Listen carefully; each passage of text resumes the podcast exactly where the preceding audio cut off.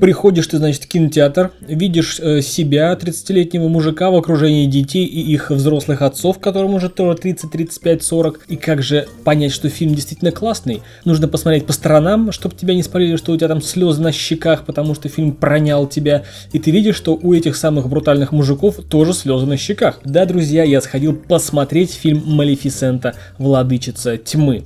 Что могу сказать? Не каждый раз вторая часть фильма достойнее, чем первая. Это тот самый случай. Он действительно лучше. Смотрел не в IMAX, просто в простой вот 2D. Мне понравилось, ребят. Вот э, жанр фэнтези, приключения семейные полностью отыгрывает в своем так сказать, э, кинопоказе. Есть история, которая происходит спустя пару лет после первой части. Малефисента живет в своем волшебном лесу, в болоте. Аврора, ее дочка, приемная дочка, которую она считает своей дочкой, живет в том же болоте. Она является царицей королевой болота, и она любит э, человеческого принца, который является принцем людей. То есть с принцем нормальным, с замком, с охраной, со стражей, с магами, колдуньями, епископами, в общем, совсем как полагается нормальному человеческому принцу.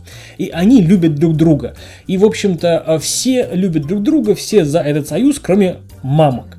Малефисента против любви, потому что любовь несет э, разочарование, боль и слабость. И его мамка против этого союза, потому что она с детства мечтает уничтожить Малефисенту и всех болотных тварей, завладев этим болотом. Казалось бы, кому оно нахрен нужно? Нефти там нет. Малефисента и Аврора попадают в клубок перипетий, в клубок заговора, который мамаша плетет с детских лет, потому что с детских лет она ненавидит обитателей болота.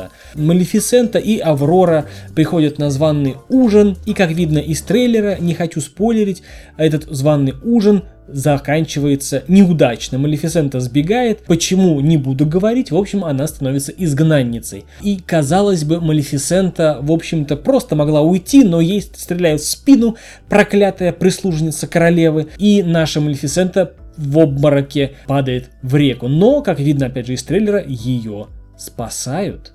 Она оказывается не одна такая.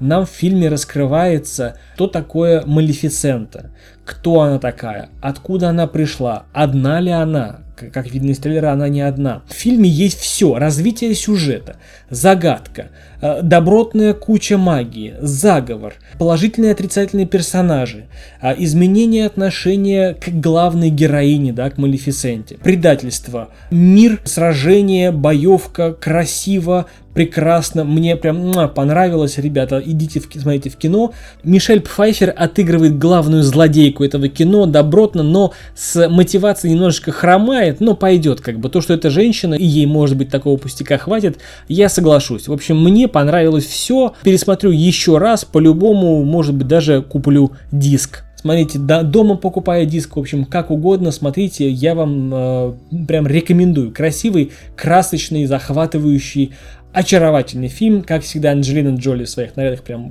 просто красавица. Отличные скулы, не подумайте, я, мне нравятся девушки не только за скулы.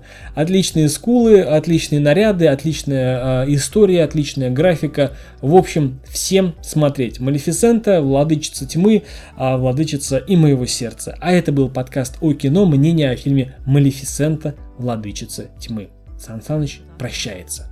До скорых встреч. Пока.